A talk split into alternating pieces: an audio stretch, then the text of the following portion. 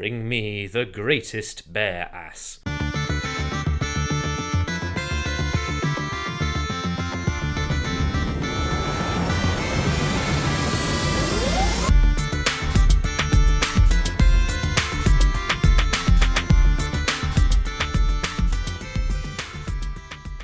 Hello and welcome. This is House of Bards. Uh, I'm Beth, and this is Alex. Hello. We we are a podcast um, about role playing games and the character development therein of um, how to create a world, how to do stuff. We didn't have a proper episode last week because mistakes sometimes happen and no one's perfect. Yeah. And the gap between man and technology is sometimes vast. Yes. I feel if we do the magic versus technology episode, this may reflect which side we come down on. Um, So, this week, um, we are going to talk about creatures, like monsters, uh, enemies, uh, and environments that they might live in, that the players might have to navigate. Monsters are perhaps not the backbone of uh, a lot of role playing. Um, they don't even appear in some uh, role playing games, but certainly in games like D and D, monsters are a pretty big part. Yeah, they're. Uh, I guess they really fulfill the dragons criteria of the Dungeons and Dragons bit. Uh, though not necessarily always dragons, but Dungeons and Bugbears not really that catchy of a title. Um, But yeah, uh, monsters are good because they represent obstacles that sit in the player's way of completing some kind of task that are able to like not just sit there and be like a wall that they have to get over or something, which is important, I think, for challenging players and also for like expressing the uh, inherent danger of a particular environment, which might be relevant to your story. yeah, So, with that in mind, um, I think it's important to remember that it depends where a creature lives and where you're going to encounter it. You know, you're probably not going to encounter a polar bear in a forest. Yes, that's very true. Um, when we talk about monsters and we talk about environments, those two things are quite closely married together in terms of what's going to appear where, what makes sense thematically to turn up in what kind of environment, and the sort of threats that players can learn to expect from certain environments, which as a player is perhaps a good thing to know. Um, Yeah. it's not honestly even really metagaming Yeah, it's common sense, isn't it? Yeah. It's just using your brain. I mean, maybe if there are like specific monsters that you think will turn up in certain environments that are like you know, like properly made up, maybe that's that's going a, a little bit into shady territory. But if you think, oh, um, this is a very cold tundra-like place, so I'm probably going to encounter a lot of like furry, cold-based monsters here. That's that's not really Yeah, uh, like a huge stretch of the imagination. Although I guess it's always good to keep your players on the toes and you know throw a yeti in a tropical island every once in a while. But there's got to be a reason why that yeti's there. Oh, for sure. Um, Um, it's yeah. fine if a monster is dissonant with the environment that it's in, as long as there's a reason. In general, when it comes to like placing enemies in front of the players and the makeup of the environment, you can do pretty much ev- anything so long as there's a reason for it. I feel like some DMs might say that that's like not incredibly important because it's not going to come up in the game, and honestly, I feel that the the likelihood that it might is sufficient that it's a good idea to do. Hmm. And it also enriches the world a bit, doesn't it? If you have monsters that are out of place and you can explain why they're there, it I kind of links back into the technology episode a bit, Yeah, doesn't it? But I think even if if the things aren't particularly dissonant, just knowing a lot of the reasoning behind that is good. Like that's good information to have because it means that you can take encounters and players navigating environments in a lot more different directions depending on what your players do. Like, for instance, um, if they encounter some kind of monster, right? Um, where does this creature live? Presumably here. Uh, where does it come from? Not necessarily here. You know, might not be the same kind of environment that it's used to. Uh, you could ask questions like, is it intelligent? Um, which opens up a whole load of of, uh, of of topics like you know whether it can be reasoned with, whether it's like just wandering there or whether it has an agenda. Um, it also means like uh, in combat that's going to be important. Like, does it, like, how does it engage? Animals and like Um, animal-minded monsters quite often um, I see DMs who'll like make them fight to the death. And honestly, there are only a small number of like scenarios where they would even do that, where that would make sense. yeah. Like, animals that are desperate for food would definitely fight to the death because it's like, well, if I don't kill you, I'm going to die anywhere Yeah, later on. And it's also if they're like protecting their nest or den, Yeah, yeah. or if they're being forced by a greater threat like towards you, and they're desperate about uh, something, then they might like fight to the death. But otherwise, it's really not worth their while. And quite a lot of like non-military sapient beings as well would probably have the same philosophy. I mean, it's perfectly fine for the players to disengage from combat when they're like gonna when they think they're gonna lose a fight. So why do you think that the monsters wouldn't? Yeah. Um, and obviously that's totally different if players are seeking out a monster, if they have to go kill this specific creature in order to complete a quest or favour from someone. Bring Um, me the that- greatest bear that's- ass. Bring me ten bear asses! Um, and, um, God, bear ass. Anyway, but that's di- that's the players seeking something out, and it's entirely possible that part of the difficulty of that is the fact that once the creature cottons onto these people are going to kill me and possibly rip the skin from my still warm corpse, I have to get out of here and make it back to my den and escape, and that's part of the challenge. Yeah, yeah, absolutely. Um, obviously, uh, when it comes to sapient beings, strictly regimented militant sapient beings like hobgoblins might well fight to the death if they're ordered to. And sapient beings who, like, you know, maybe paladins who have like a strong sense of personal honor, they might also fight to the death if they believe that the, the fight is just. Um, but beyond that, yeah, it's it's not it's not a thing that people or animals generally do. It's not worth your while. It's like, who even are these people? Why should I get myself killed fighting them? I can just run away and not have to deal with them, or like come back later with more people, or something. Think about the reasoning behind a monster encounter, and you'll know a lot more about how the monster might behave. And and actually, um, that thing about like coming back with with uh, with reinforcements, that's a good idea if you like that idea in terms of the monster's behavior, but you don't really like letting the players off the hook for every fight. It's like, okay, what what does the players winning that fight mean to the monster that's still alive? Like, what significance does that have? Because it probably does have some. It's like, oh, they've they've taken our territory. They've taken my territory. I am bear. Um, they are endangering something that I don't want them to get near, or it's a matter of personal honor. Not enough to get killed killed over, but you know, gonna come back and uh, and beat them up. So yeah, like knowing about what the motivations of your monsters are, even just a little bit, is really going to help with that. like most creatures in the world, all they want to do is survive and live. But occasionally, yes, so, and some creatures want to protect as well. Um, but obviously, creatures that are a bit more intelligent. I mean, this is even in the real world. You know, crows and elephants, many other creatures have a sense of revenge. If you do something bad to an elephant, you you know you might be in for it. and crows can remember faces as well, and then they tell other crows. So this does happen in real life. Intelligent creatures do have a sense of vengeance. Of course, something else to consider um, in terms of environments is it's a good idea to think about like why is this here, and even beyond that point. Okay, we've established that this is here. What about the people and the animals and the monsters that live here? Like, what are they going to be like?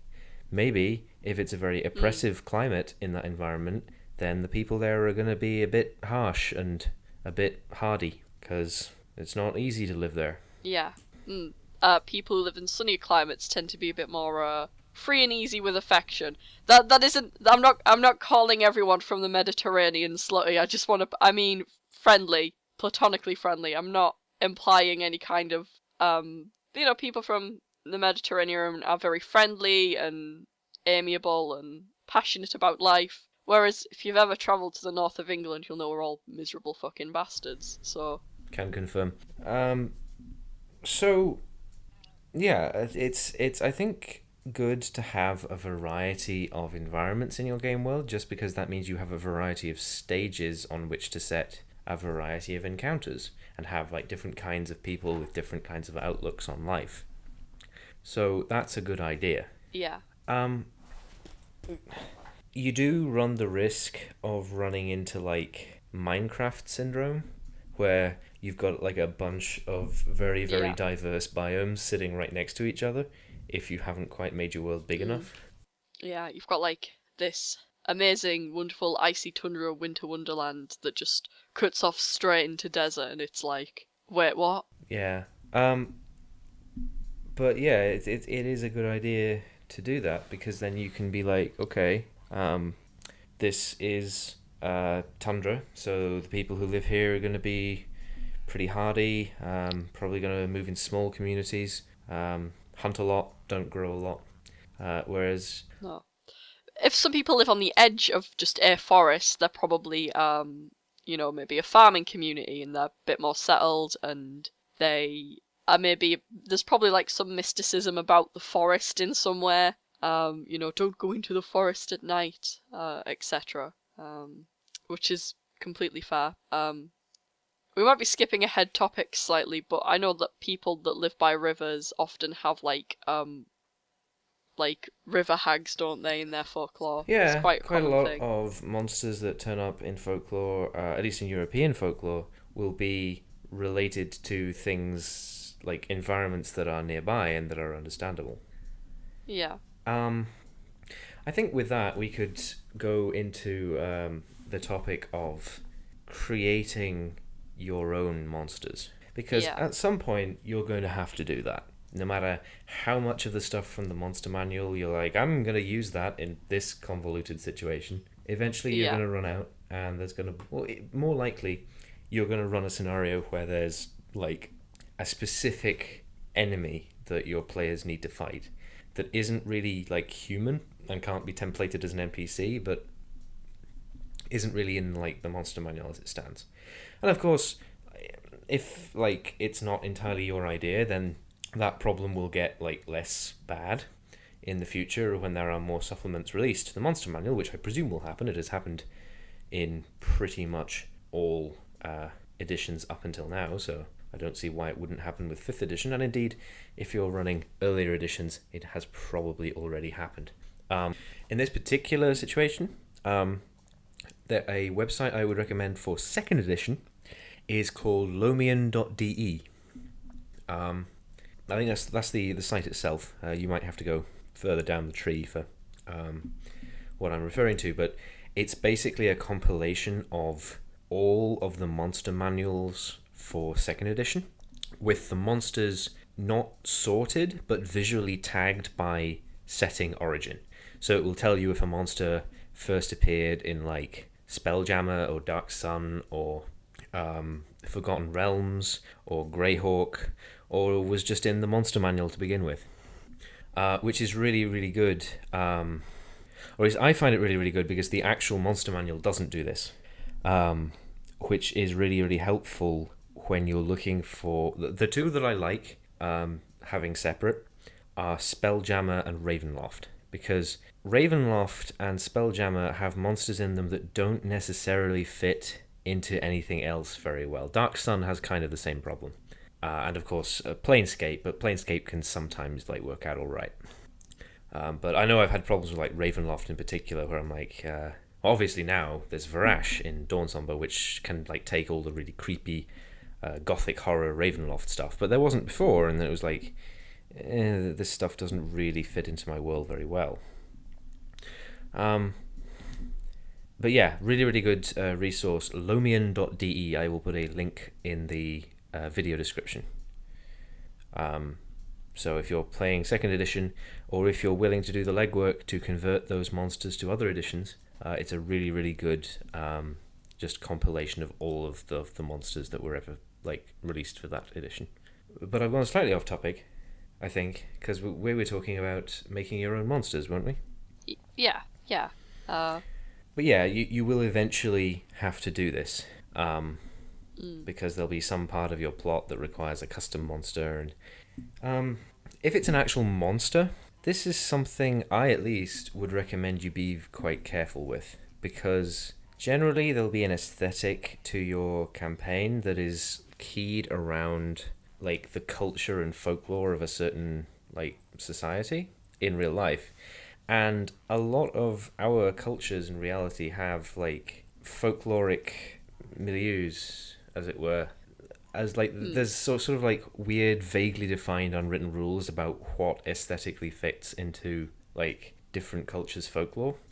And it's much easier to like determine from the end result whether it's worked or not because you can look at something and be like okay yeah that looks like it could be from german folklore or from like english uh, folklore or, or whatever. Um, than it is to actually properly like know what um, yeah th- th- than it is to tell while you're making the thing what that might uh, what those those qualities might be that that yeah that, Yeah. that fitted in there like a, a, a lot of European folklore is to sort of reinforce behaviour. Like, don't go into the woods at night. Uh, don't get too near the river because it will, you know, don't get too near the river and running water because it will, you know, sweep you in and drag you down tide. Uh, don't, you know, don't skip church because religion, that Yeah. kind of a thing. Isn't there uh, You know, isn't there a poem about that? the Lambton Worm. Yeah. For those of you who don't know what the Lambton Worm is, it is this poem or legend, and it's from northeast England, um, and it takes place on the River Wear, um, and it's it's honestly one of the most famous pieces of folklore that we have. Um, you know, it's a bit of oral tradition, a bit of pantomime. Um, I remember being quite young and seeing a uh, Punch and Judy show about this, although obviously not Punch and Judy, because Punch and Judy's a different kind of show to the Lambton Worm. But it was the puppeteer was very good. He had he had like a big like Lambton Worm puppet. Um, anyway, um, and it revolves around John Lambton, and he's the heir of the Lambton estate in County Durham, and he battles a giant worm uh, or a dragon. Re- it's a dragon, really, um, and it's been terrorizing the local villages. And the story generally is that he, uh, you know, that like he skipped church to go fishing one day because he's a fucking fuckstick of a person, apparently. Um, but what really makes this stand out is the very thick Geordie accent you read the poem out in, um, which I will now commit to. But I gotta get in character. Bico Grove. Bico Grove. Okay. One Sunday morn, young Lambton went a fishing in the Wear, and catched a fish upon his hook, and thought it looked very queer. But what an din of fish it was, young Lambton couldn't tell, and he went a fish and carried em, and soon oiled it down a well. And then the chorus goes like this. Wish lad ha- had you gobs, and I'll tell you all an awful story. Wish lads had you gobs, and I'll tell you boot the worm. New Lambton felt inclined to gan, and fight in foreign wars. He joined a troop of knights that cared for neither wounds nor scars. And he went off to Palestine, where queer things him befell. A very soon forgot about the queer worm in the well. I should should state that queer meant a different thing back then, but it is funny to pretend that queer things happened to John in Palestine. But the worm got fat and grewed and grewed and grewed an awful size. He'd great big teeth, a great big gob, and great big googly eyes. And when he neats and crawled about to pick up bits of news, he felt dry upon the road and milk a dozen coos. I really don't think Geordies say cows like coos, by the way. I've talked to Geordies. They just say cow. Anyway. This fearful worm would often feed on calves and lambs and sheep, and swallow little bairns alive when laid down to sleep. And when he'd eaten all he could, and he'd had his fill, he crawled away and lapped his tail ten times round Penshaw Hill, which is Penshaw Hill, it's a local landmark in Newcastle. The news of this most awful worm and his queer, queer gannons on, damn it, soon crossed the seas, got to the ears of brave and bold Sir John. So army came and catched the beast and cut it into halves, and soon stopped his eating bands and sheep and lambs and calves. So now you know all about the folk on both sides of the way, lost lots of sheep and, lo- and lots of sleep, and lived in mortal fear. So let's have one to brave Sir John that kept the bairns from harm, saved coos and calves by making halves on the famous Lambton worm. Now, lads, hide me gob, Now, lads, about the story. Sir John Clever's job with the awful Lambton worm. I'd have offered to help, but I've got the poem in front of me, and I honestly would not have done better. I think Beth No. has the upper hand over No. me here by having like actually met Geordies. Yeah, Uh, I, I will interject though that uh, there there's quite a lot of places in the north of uh, Great Britain that share this particular uh, piece of dialect, uh, but for some some of our uh, more geographically diverse listeners who may not know, a bairn is a small child. I think technically it can refer to any kind of child, but it's generally supposed to mean a child under the age of ten. So yeah, the lambton worm eats children, among other things yeah, which given it's presumably like around the time of the crusades was probably not like as horrifying as it is now at least in comparison to like having your cows and sheep eaten because you can make more children like it's sad when they die Yeah. but if all your cows and sheep are dead you're probably going to die in the winter and then you'll be all dead and you can't make any more children so you lose your children Yeah. as well But I mean, in the end, the problem was sorted out anyway because uh, John came back from Pallenstein uh, from his big gay adventure apparently and um killed the worm. We don't judge you, Sir John, not on this podcast. That's not what the Crusades were, by the way. They were a terrible, horrible thing. yeah yeah Yeah, yeah that was that was fucked up yeah, Um, but yeah, with that in mind, um, different cultures have different ways of defining aspects of their folklore. Like um, in a lot of Western Europe, um, here and I think in, in like France and Germany and so on, there'll be a lot of uh, folklore that is about, um, you know, as you said, like caution, cautionary tales to Yeah. reinforce behaviors, and it'll be based on familiar concepts. So quite a lot of the monsters in our Yeah. folklore will be like giant or otherwise more dangerous versions of animals that people would be aware of. So we have like stories about really big dogs, for instance. yeah, And yeah. Um, like, I mean, the French have werewolves, don't they? Which is like the ultimate form of like man and beast, really, isn't it? I'm pretty sure werewolves started in France anyway. I don't know, Maybe. Mm. uh, maybe.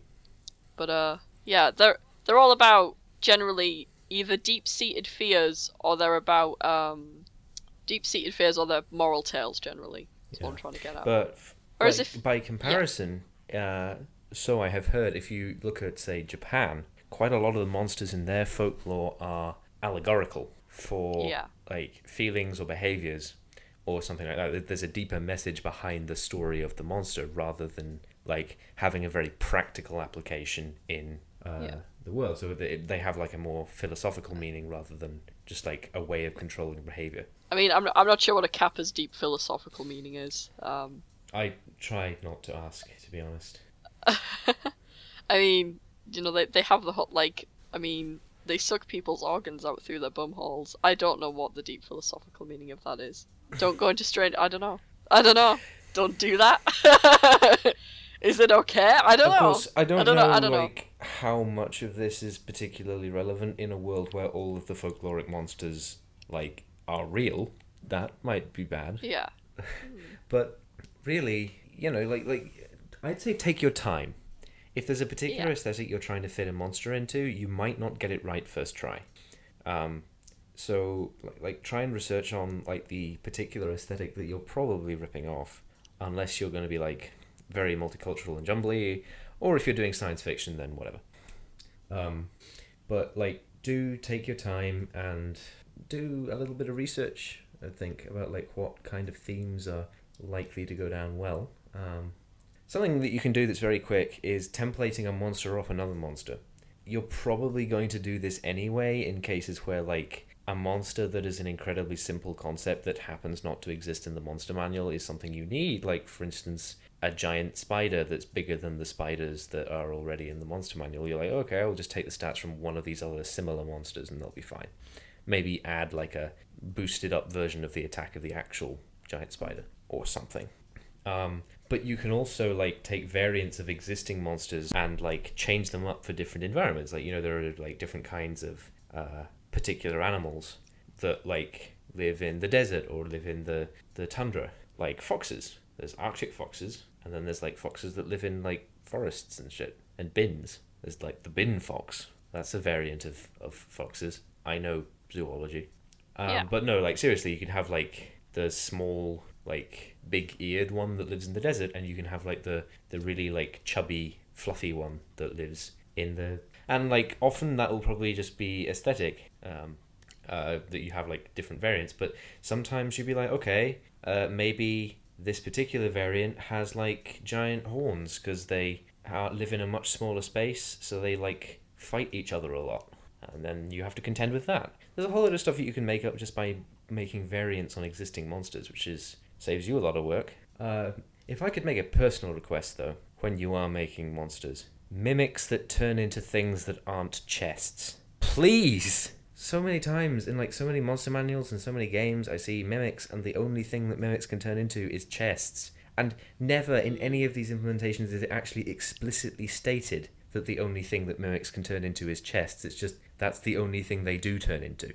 My favorite one is Mimics as Doors. I do remember um, playing a D&D game, or was I watching it? I don't know, can't remember. Where they went to go through a door, and it was in fact a mimic. And they, but they had like quite a long conversation with the door beforehand, so they would have assumed it was a mimic, right? But nah, they just went straight ahead inside and got eaten.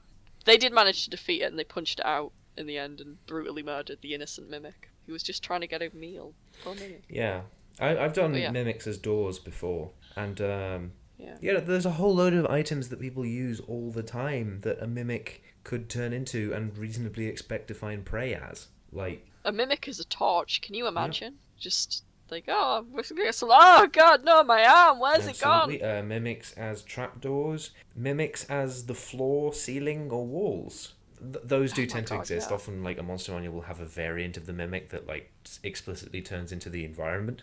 Um, Yeah. But consider like Mutavault from Magic, because you know that thing's like the whole cave in the picture. Like the whole cave is the is the Mutavault. Maybe a mimic does that, and you you walk into the cave and it's like the cave from Star Wars, and then suddenly the mimic eats you, and you have to fight your way out.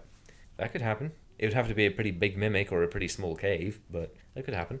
You can do it, yeah. I don't know. I, I really like Oh. mimics that don't turn into tre- treasure chests because treasure chest mimics are boring and Yeah. predictable, and that's like the exact opposite of what mimics should be. Yeah. Uh, when we have um the, I remember in our game there was that chest full of the um coin monsters. Oh, right, yes. Um, if you go on Lomion DE, you will find a monster called the Lock Lurker, which is a kind of like interdimensional scorpion, but with the body of a coin. Um, and the way you're supposed to use them is that like you put them on desks or something to like protect uh, you from protect your valuables from petty, petty burglars and like the burglar comes in sees the coin thinks oh a coin attempts to pick up the coin and like the lock lurker like stat like stings them with the uh, tail that it keeps in another dimension which is honestly the only ridiculous part of this monster. And they're paralyzed.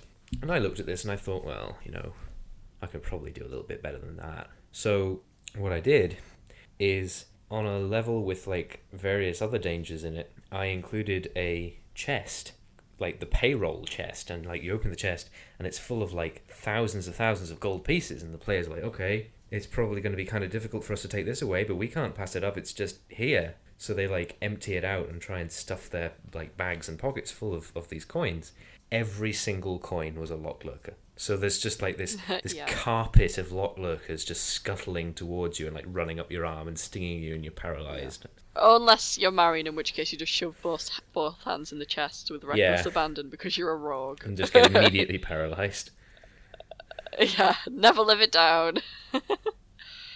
Yeah. Um, so that's another thing. Use existing monsters in unexpected ways. You know, maybe this kind of monster doesn't normally work in groups, but it's somehow being forced to. So how does that change the strategic dynamic and how does it change how you come across it? You know, maybe this monster does normally work in groups, but currently isn't and is intelligent enough to know that it's going to get killed real quick if it just does its normal tactics. That's actually a really good way of like getting players to fight monsters that generally come in groups, but which like for which a group would be too high level for them, and it wouldn't feel fair. Be like, okay, there's one, it's a solitary one, and it's maybe going to behave a bit differently. There's a lot you can do with monsters, and also we've talked about monsters and the environment. Like, don't be afraid to have those two things work together. You can look up um, oh, what's this, the story called? Uh, it's uh, it, it's the name of the guy I can't remember. Uh, yeah, you can look up um, Tucker's Kobolds for an example not only of how like enemies can behave a bit differently to keep them relevant, but also how enemies can interact with the environment in order to harass the players. It's a really good article to familiarize yourself with if you're worried that your encounters are becoming a bit too boring. Uh, do you have anything to say about that? Mm, yeah, I I think um you know monsters when you put them under a lot of stress or pressure, even creatures and animals are going to react sometimes in unexpected ways, um, especially if they've been in captivity. Um, which all of the examples that I'm thinking of are all really sad because I spent last night watching really sad nature documentaries like Blackfish and that one about the elephant that went on a rampage and had to be shot dead in Hawaii. Um, so I'm just thinking of really sad examples, but yeah, creatures in captivity are under a lot of stress and sometimes react in unexpected ways and differently to how they would react in the wild, where they can just go away and remove themselves from certain situations. Yeah, yeah. And of course, like sapient beings will react very unpredictably because they're people, mm. honestly. Yeah. Um, you know, like they can think just uh, like you and I can, and and therefore they have all the reasoning power we have, and they will try and do unexpected things because they know that humans and human analogs generally don't adapt well to unexpected things. Of course, not that that always has to be the case. Maybe you have like a race that like adapt very well to a changing like constantly changing environment, but don't really like learn anything long term. So doing the same thing again and again is the way to defeat them. But that's maybe getting a little uh, a little creative. Um, something I, I always like to think about in uh, for monsters though is how does this monster interact with its environment? And if there's a big plot hole as to how it does, then it's worth exploring. Um, in Dawnsomber, I have dragons. Like dragons aren't animals, I mean, they're, they're sapient, so yeah, okay, they're, they're, not, they're not quite animals. But also, like, dragons are basically demons that are native to the material plane. Because yeah. you look at a dragon and you think, this thing is way too fucking big to survive in an ecosystem that is not composed almost entirely of other dragons of various sizes. Like, mm. so to get around that, I'm like, okay, dragons do not actually need to eat or drink or breathe anything. They just do to spite you. Yeah, I I'm of the mind of what's the dragon horde for then? Obviously that's what they use for hmm. sustenance. Mm. Uh dep- though a dragon horde can be various things. It can be gems and jewels and stuff like that and gold or it could be books. But you shouldn't eat books, that's bad. Uh but you know, a dragon that hoards things and therefore that's what it gets its sustenance off is material objects because I guess a dragon doesn't have to be an inherently natural creature, if that makes sense. Just because it kind of looks like a big lizard. Why would it not have magical properties in of mm. itself? Because um, they, they do in uh, Asian folklore, so why not in Western yeah. folklore? That's certainly something to consider. Uh, my personally, like my dragons, just... there's only ever been one dragon that has a dragon horde, yeah. and he actually like uses it to pay people because his whole deal is manipulating other sapient beings. So he has a reason for it. But like otherwise, it's yeah. a perfectly reasonable question to ask. It's like, hey, dragon, you don't interact with society that values those materials at all. So why why do you have it? And like a lot of the time, if you look at like some of the source material for that kind of myth, it's like it's a power thing. Because as long as the dragon yeah. has the dragon horde, people who yeah somebody Someone else, else doesn't, doesn't have, have it, it, yeah, and that's what's the the like the thing why they like it dragons are literally evil capitalists. Mm-hmm. Like, I'm gonna have all this money so the poor can't have it. I could give it all to charity, but I fucking won't. Sure, I could pay off like several student loans, but I'm not gonna. I'm gonna just sit on my giant pile of money and swim around in it like Scrooge McDuck. Hmm. Yeah. yeah. Absolutely. Yeah. Um. I wouldn't be surprised if one percenters need to eat the gold they accumulate because that would make sense. Mm. they do actually eat money. yeah. I will take it with me in my bowel. okay, yeah, so, so do think about how and if a monster actually fits into the uh, ecosystem of its environment or whether like it's an invader because uh, it could be like rabbits because Oh yeah, there never used to be any rabbits in the UK, and then yeah. It was just yeah, and then somebody brought rabbits and they started breeding everywhere, and now we have native rabbits. That has happened a fuck ton of Although- times. We're generally okay in this country because with rabbits because we've got foxes, so that kind of works out. Yeah, but we don't do that shit Um, anymore. Do you know that uh, as an island No, we are yeah, rabies free? obviously. Yep, Ah. there are a whole lot of other rabies-free islands um, where we've all got like you can take an animal from one of us to the, the next. Like there's, there's Hawaii and Australia, Guam, I think, as well, and you can like move animals around between all of them because it's guaranteed they don't have rabies. But like otherwise, there are going to be like border complications about like bringing animals into Yeah. and out of. I presume we have the same controls, and that's how we've been able to like Yeah. you know keep that status. Well, you, yeah. I mean, God, what is it in? I know there's a type of wasp in the UK which is damaging our already pretty dire honeybee population. Um, because they wait outside the hives and catch tired honeybees when they're coming back and just like straight up murder them in like mid-flight. I mean, it looks really cool, but it's it's like no, we need those. Um, yeah, and apparently, I think they're like like giant Asian hornets. somewhat ridiculous. They've got a ridiculously scary name. Um, and apparently their sting's deadly as well, uh, which just is wonderful. And you get it sometimes. Like I had a friend who used to work in a super. We're getting really off topic. I had a friend who used to work in a supermarket. Um, and they have a whole list of things of what you do if you find a foreign animal in with um things like bananas and Eh. stuff like that. I know what foreign animal you find in with bananas. Yeah. Well, you know, like if you know, oh, here's our shipment of bananas from that country where bananas grow. Um. Oh, oh, look, here's a massive fucking spider, and there's like, th- this, you know, like you get your shipment of bananas in from the Congo. No. This is so no, wrong. no, I'm pretty. right. Bananas happen. bananas ha- anyway so there's this you know and what happens if there's a giant spider in there or another such creature because even if you let just one in it could still destroy a significant population We we have a massive UK. problem off our coasts at the moment because boats go to Japan and they pick up like they they set down cargo and then they they draw in seawater to use as ballast because obviously there's a huge weight difference when they're normally carrying the cargo.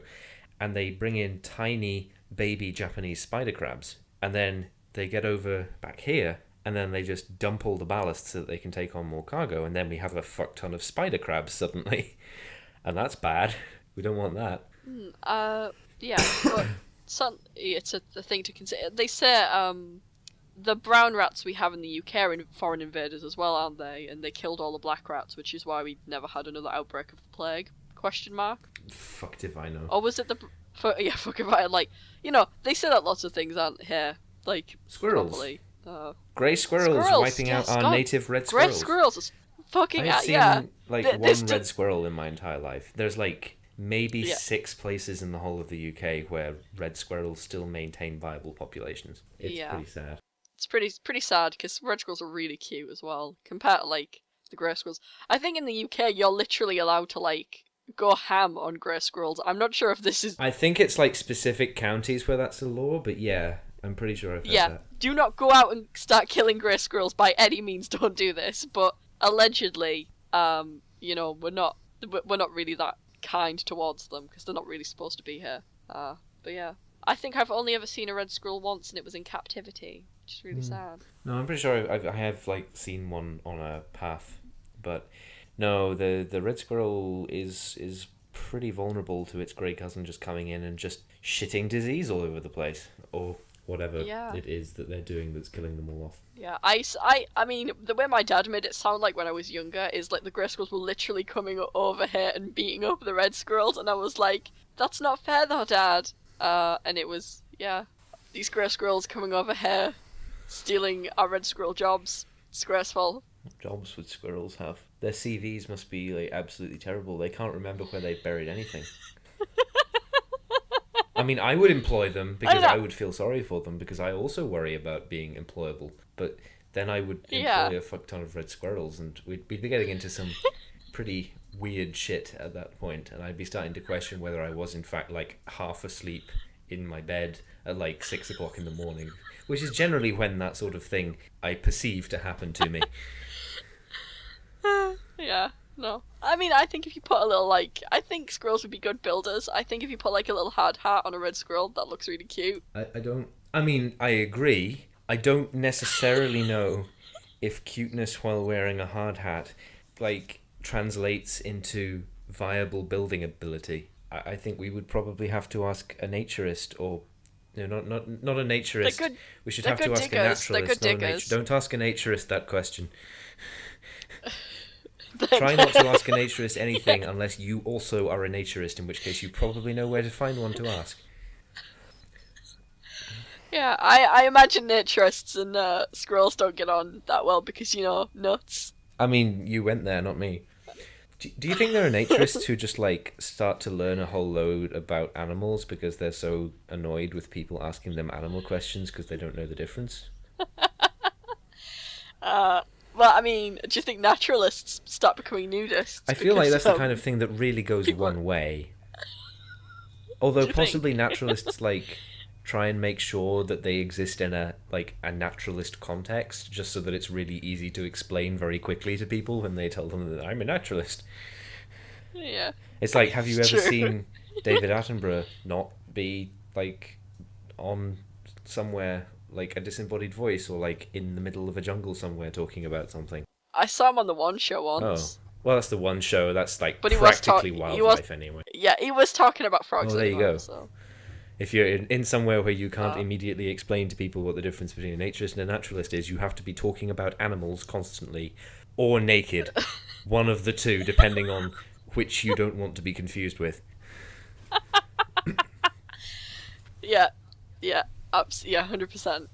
Uh, if you are a naturist or a naturalist, or maybe you're both, um, tell us your stories and experiences in the Tell comments. Beth your stories and experiences on her Twitter.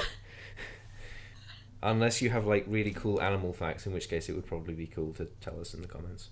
Yeah. Uh, also, if you could tell me where bananas come from, that would be fucking fantastic. Cause I don't. See, I was I was going to Google it, but then I thought, oh, hang on. Like in that story you told, it was qu- qualified that bananas come from the place that giant fuck off spiders come from, and now I'm scared to Google where bananas come from. Uh, That's, that'll be a, a scary. I mean, that was just that was just an example. I think. No, no, Um, that that's a thing that happens. I can corroborate that. I, I know that Okay, happens. I've no. been told that before. Yeah, yeah, but uh, that's just one of those things. Ah, um, we've widely veered off I, I topic. don't I don't know if we're feel like necessarily going to get back on, to be honest. Um, nah. And there's probably enough here really to talk about this subject. I mean, creatures and environments are not a thing that it's like incredibly difficult to get sorted out as long as you remember that golden rule. Why is this here? What does it want? You know, what what what does what motivates this this monster? Maybe it's just like a thrall of some other being. That's fine, but then that raises questions: Who is the other being? You know, all of it leads somewhere, and if you can string that into your uh, campaign world, it'll all look a lot tighter knit together, and there'll be a lot fewer jumps that have to be made by your players. And environments and creatures are just as good a place as any to inject that. So, this has been House of Bards. Uh, I have been Alex. I believe that after we finish recording, I will continue to be Alex, and think possibly uh, I am Alex right now. This is Beth. It is Beth. It is always Beth. It has always been Beth. It has never been anyone else. I am eternal. I am always there at the beginning, at the end, One day Beth will kill us all. at the never was. It's very awkward. um, if you want to contact us, uh, our Twitter and Tumblr are, well, mine uh, are both Clever Crumbish, that is uh, spelt clever crumb, as in a crumb of bread, and then ish on the end. And Beth is Baroness Bamf. hmm I will Baroness spell those in the description Um, for your not- uh, for your. I'm not actual royalty, unfortunately, but my birthday is coming up soon. So if you want to buy me a bar- like a, a some sort of royalty thing, because you can, you can, you Absolutely can definitely how do the that. I'll be list very works. happy. I mean, there's some if for people some countries it who is. believe that there's a very, uh, very, very important distinction between this particular kind of of buying. Uh, you know, some people say, well, you see, uh, buying is a slang term. Uh, it's- really called uh, bribery. It's also very difficult. They have found to do it to the Queen because she does tend to have Yeah, quite a lot of money. Well, yeah, but like that, there are like micronations and stuff like that that that sell like their lordships and stuff like that. Um, like Sealand is one of them. Sealand sells lordships. I would love to be a baroness of Sealand if, if Would you ever visit. Sealand if you became a Baroness of. Sealand? Yeah, sure. It's not very big. It's only ten Yeah, kilometers wide. But I'm just imagining like you visiting Sealand in like a helicopter. I don't know if a helicopter could fit on there. I, I believe that there are helicopters that are less than 10 kilometers wide. Right. Okay. I, I mean, I don't know if I've seen a huge number of helicopters in my life, but I'm pretty sure that that is a thing. Yeah. Well, no, I, I would visit Sealand if if someone made me a baroness, it, legitimately. Fair enough. Please don't buy me Yeah. any honours for anywhere. Um, I have enough problems without becoming one of the bourgeoisie more than I am currently. With that, uh, before we get hugely off topic again, um, the music for House of Bards is by Kevin MacLeod. Uh, we've had a lot of weird editing screw ups this week, so I have not yet decided what the album art is going to be, but I will put attribution for it in the comments of the YouTube video and probably in the description of anywhere else that this gets posted with that album art. Uh, so, yeah, for further episodes, keep subscribed to this channel. Might be posted other places, but this is where we will definitely be posting all the time. And we will speak to you, uh, hopefully, in a bit more organized way next week. Mm, next week, we think it might be fantasy tropes. Are we doing that? Um, We can do Fantasy that if tropes? you like. I know you, you want to do that uh, that episode. Yeah. We can Yeah. definitely definitely do that. Um, hmm I think you'd have to take the lead on that one too. That would be fine. I would be okay with doing that. so those of you who think I talk too much and there should be a Beth led episode, look out for that coming up because that's going to be a thing. Yep. You just just remember that you you brought yourself. You brought this on yourself. Beth led episode. Brought it on yourself, listeners. Brought it on yourself. Okay, sure. Podcast is over now. Bye.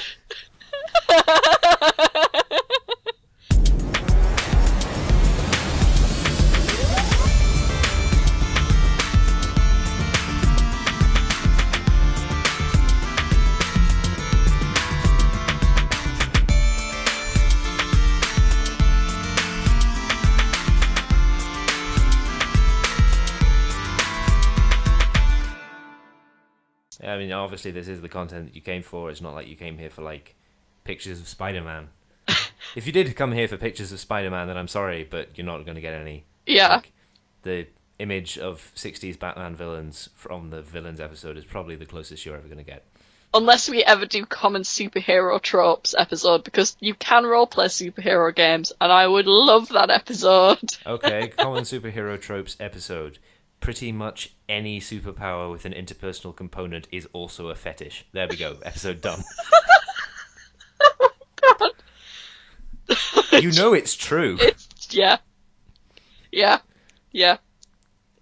You know what classic Wonder Woman was like. I know what classic Wonder Woman was like. Although And she well, like barely had any of, of those kinds of powers. that's true.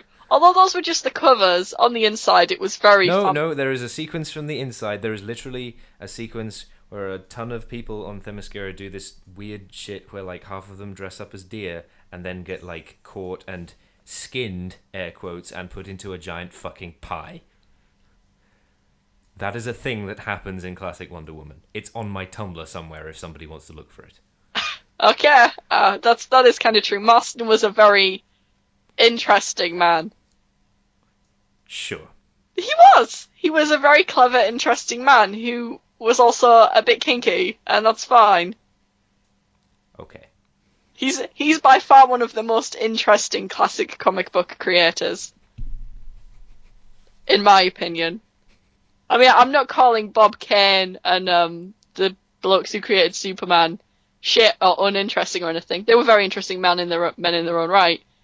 Just Marston was into a lot of really kinky sex.